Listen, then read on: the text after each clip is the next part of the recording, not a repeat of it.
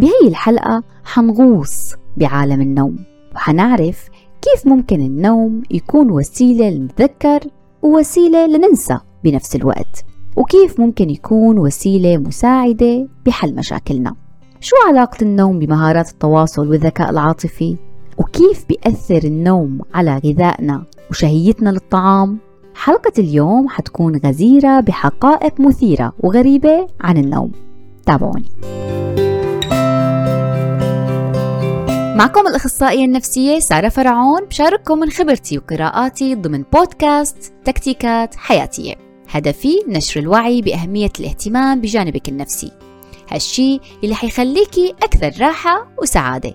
مواضيعي جديدة ومتنوعة وبعتمد بشكل أساسي على أبحاث ودراسات أجنبية حديثة. عنوان حلقة اليوم: رحلة في عالم الأحلام.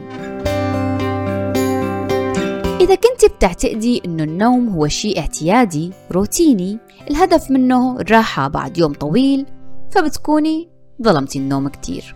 النوم له تأثيرات كتيرة وغير متوقعة على كل نواحي حياتنا، من مظهرنا الجسدي، طريقة عمل دماغنا، صحتنا النفسية، وحتى مستوى دخلنا.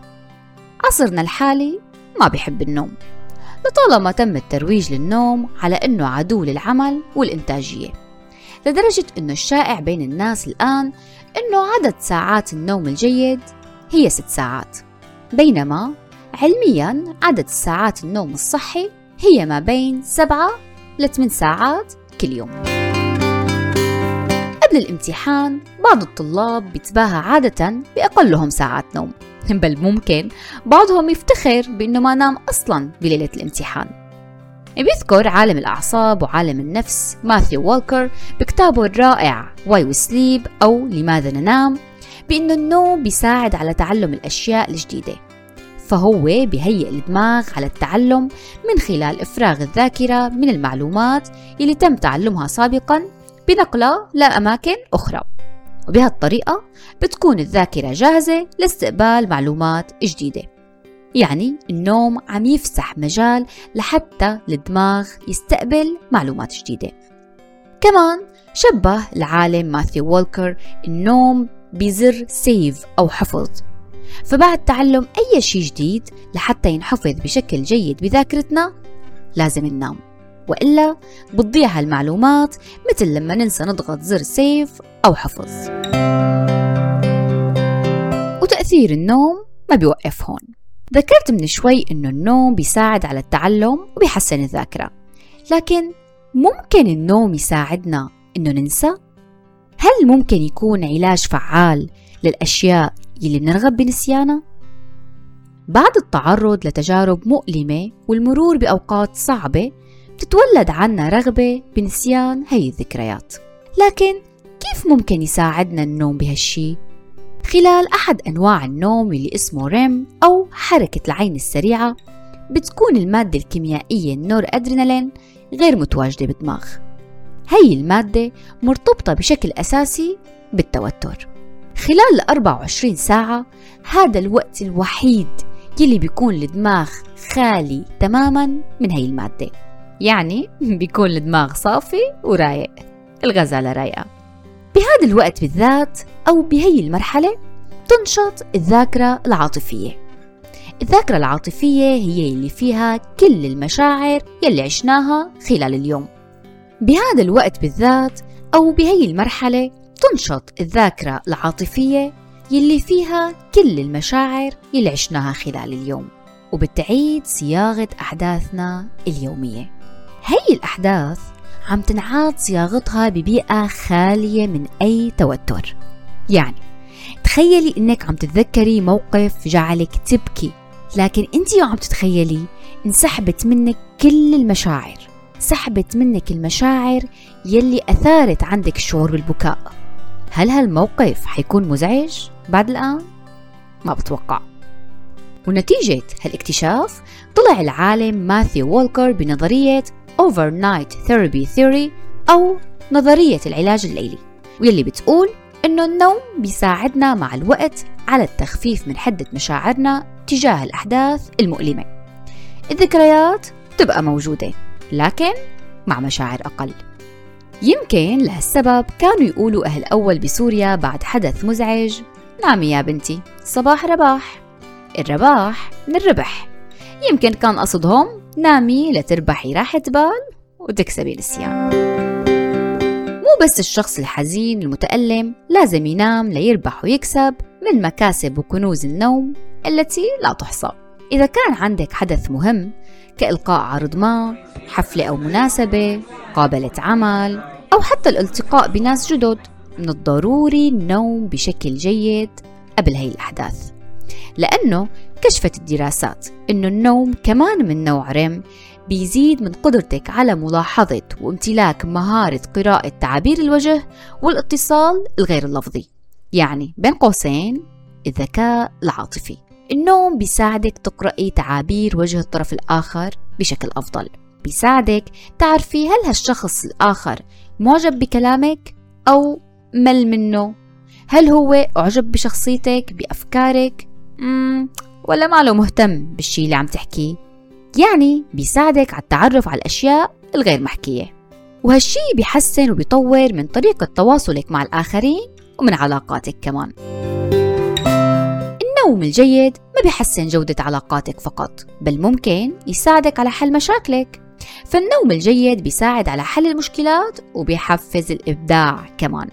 العالم مندليف اللي وضع الجدول الدوري بالكيمياء، الجدول الدوري اللي درسناه بالمدرسة تبع الكلور والصوديوم إن إيه، المهم هذا العالم كان مهووس جدا بفكرة ترتيب هالعناصر، لكن ترتيبها للأسف ما كان عم يضبط معه، وضل أيام وليالي بدون نوم لحد ما تعب واستسلم للنوم العميق. بيقول مندليف عن هداك اليوم: شفت بالمنام جدول وقعت منه كل العناصر بمكانها الصحيح مثل ما هو مطلوب. شافوا الطريقة المناسبة لترتيب العناصر بمنامه.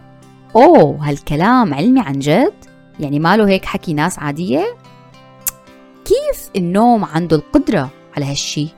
حل غالبية المشاكل عادة بيكون موجود أمامنا، لكن نحن مو شايفينه صح، أو يعني ممكن ما لنا منتبهين له. من أحد وظائف النوم إعادة ترتيب المعلومات بدماغنا، بالإضافة لربط هي المعلومات ببعض البعض وربط الذواكر المختلفة الموجودة عنا ببعض البعض كمان. هي العملية هي اللي بتساعدنا على إيجاد الحلول لمشاكلنا المعقدة. التأثيرات النفسية للنوم لسه ما انتهت. كم مرة شعرتي بالغضب، التشويش، عدم القدرة على التفكير بشكل منطقي، أو اتخاذ قرارات بسيطة بعد أيام من الحرمان من النوم؟ النوم بيحافظ على التوازن بين المشاعر والقشرة الجبهية المسؤولة عن التفكير المنطقي والعقلاني، والشي له دور كبير بالحفاظ على ضبط النفس.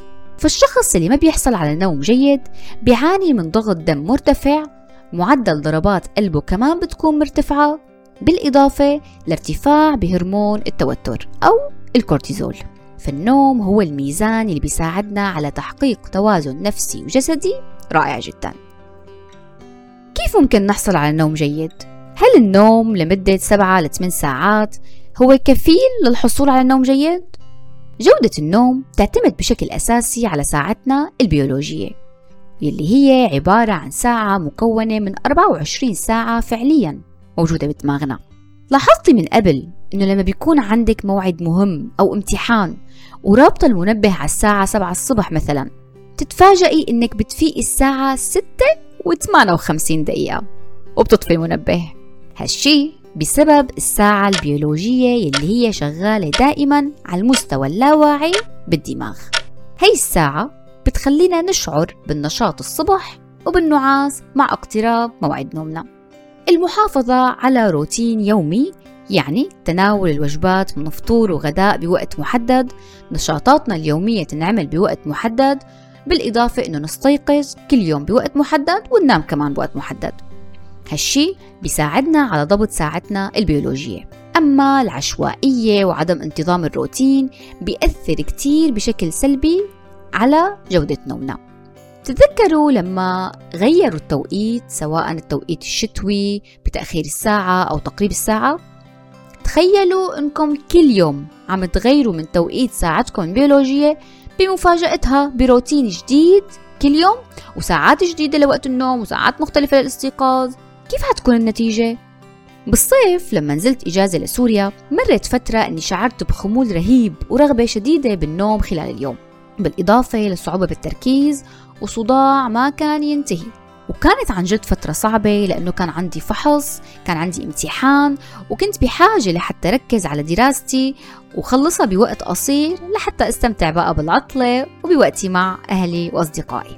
بعد ما رجعت على مصر على بيتي وروتيني اختفت فجأة كل هاي الأعراض، ولا بكتشف أنه كان السبب عدم انتظام نومي بسبب بعدي عن بيتي ونظامي، وكل كم يوم نام بمكان، مرة عند أهلي ومرة عند أهل زوجي. فكيف ممكن تعرفي أنك عم تحصلي على نوم جيد أو لا؟ اسألي نفسك، هل تشعري بالنعاس خلال اليوم؟ بخمول أو عدم القدرة على التركيز؟ كمان في سؤال تاني مهم، هل ما عندك القدرة أنك تبدأ يومك بدون قهوة؟ إذا كان الجواب نعم فللأسف أنت ما عم تحصلي على نوم جيد. بنقدر نلمس التأثير السلبي لعدم انتظام النوم عند أكثر الأشخاص حرماناً من هالنظام الرائع بسبب طبيعة عملهم. مين هنن يا ترى؟ طيارين طيارين وبالإضافة للأطباء المناوبين والممرضين كمان.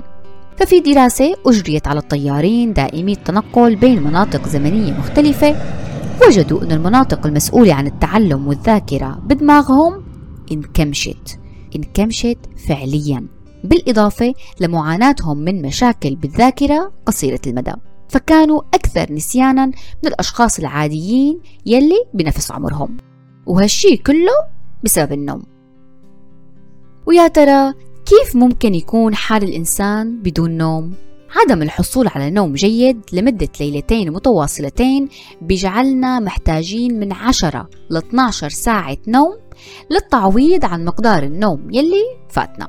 وإذا حرمتي نفسك اثنين وعشرين ساعة من النوم حتلاحظي إنه حتبدأ تظهر عليكي أعراض شخص تحت تأثير الكحول، بالإضافة لأنه عشرة أيام من النوم لمدة ست ساعات بيكون إلها نفس التأثيرات لشخص ما نام لمدة أربعة وعشرين ساعة متتالية.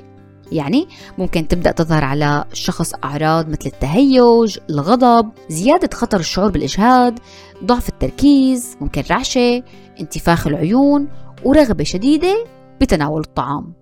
أوه لحظة، ليه النوم له علاقة بالطعام كمان؟ طبعاً وجدت الدراسات إنه الأشخاص اللي بتنام أقل بترغب بتناول الطعام بشكل أكبر، كما إنه معدل انتشار السمنة بيكون أعلى عند الأشخاص يلي نومها قليل. لحظة، لسه في شيء أكتر غرابة، النوم بيأثر على اختياراتنا بالطعام.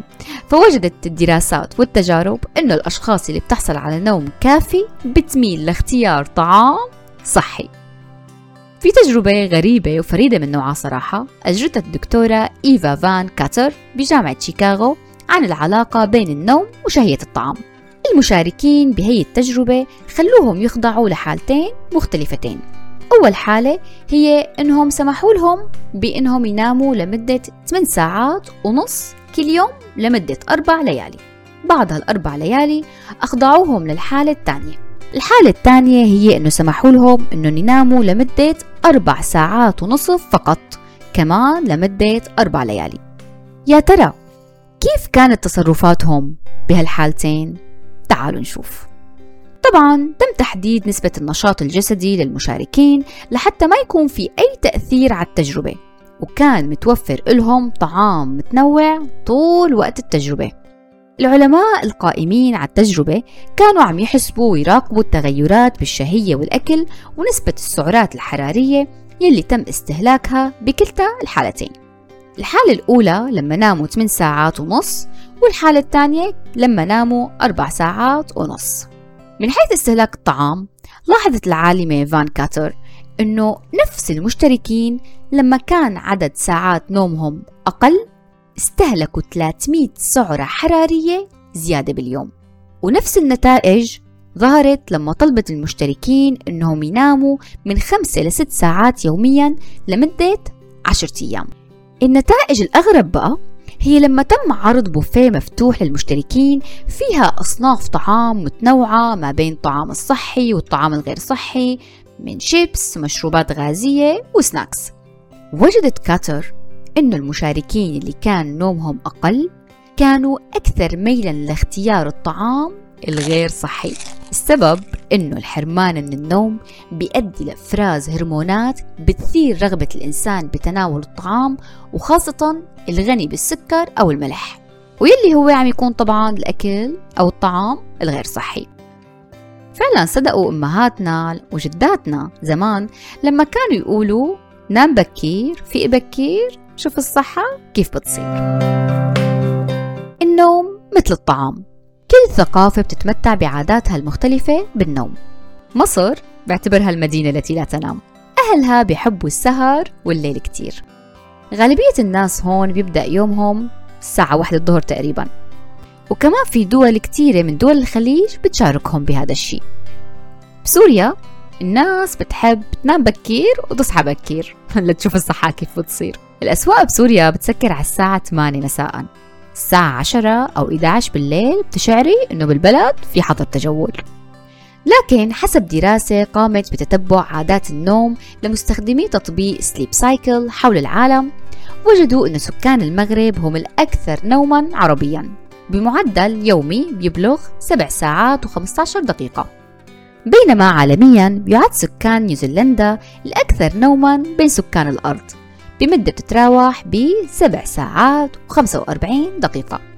وعكس ما هو شائع، ما بيرتبط تقدم الدولة براحة السكان فيها، فتعد اليابان وكوريا الجنوبية الأسوأ بمعدلات النوم، وهي بتعاني من ظاهرة مقلقة تسمى كاروتشي تتمثل بموت الأشخاص لعدم قدرتهم على النوم. وبيتكبد الاقتصاد الياباني خسائر تقدر ب مئة وثمانية وثلاثين مليار دولار بسبب قلة النوم للأفراد، وبريطانيا خمسين مليار دولار وفقا لدراسة أجرتها مؤسسة راند. كل هالشي بسبب قلة النوم. في عوامل كتيرة ممكن تزيد من جودة نومك، مثل استعمال الضوء الأصفر بالليل لأنه بيساعد على إفراز هرمون الميلاتونين واللي هو هرمون النوم، والاعتماد على ضوء الشمس صباحاً لأنه هو بيساعدنا على الاستيقاظ والشعور بالحيوية والنشاط. الحمام الدافئ قبل النوم أو حتى تناول مشروب ساخن خالي من الكافيين مثل البابونج يلي بيساعد على الاسترخاء. تجنب الكافيين، التدخين، الوجبات الدسمة قبل النوم. تجنب أخذ قيلولة بعد الساعة ثلاثة العصر لأنها ممكن تمنعك من الدخول بالنوم بسهولة. جو الغرفة ممكن يساعدك كمان للحصول على نوم جيد. حاولي أنه تكون غرفة نومك بعيدة عن الضوضاء، مظلمة تماماً، درجة حرارتها معتدلة إلى باردة نوعاً ما وخاصة بالصيف.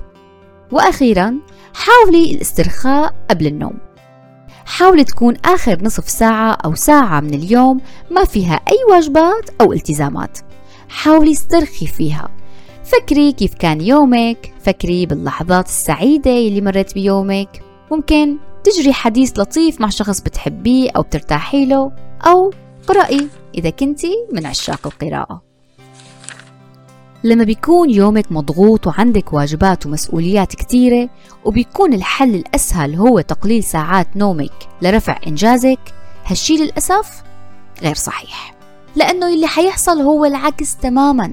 قلة النوم بتزيد من الوقت اللازم لإنجاز أي مهمة حتى المهمات البسيطة. النوم الجيد والعدد الكافي من ساعات النوم هو اللي بيساهم بزيادة إنتاجيتك. نعم، في مجموعة من المشاهير والمخترعين بيروجوا لفكرة النوم لعدد ساعات قليل لزيادة إنتاجيتهم، لكن سألنا أنفسنا كيف ممكن تكون نهايتهم؟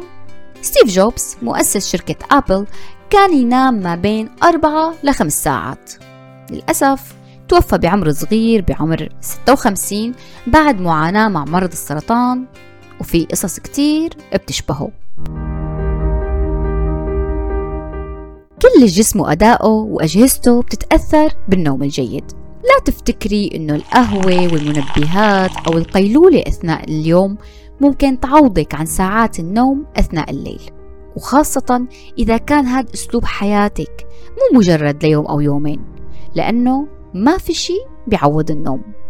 دين النوم صعب إيفاؤه، فهو باهظ جدا باهظ جدا لأنه ممكن يكلفك صحتك الجسدية، صحتك النفسية، وأحيانا حياتك كلها. بتمنى تكون عجبتكم حلقة اليوم. تقدروا تخبروني رأيكم عن طريق صفحة تكتيكات حياتية على الفيسبوك أو على الانستغرام، وتذكروا أنه فيكم تحجزوا معي استشارة نفسية عبر رسائل الصفحة. دمتم دائما بصحة نفسية.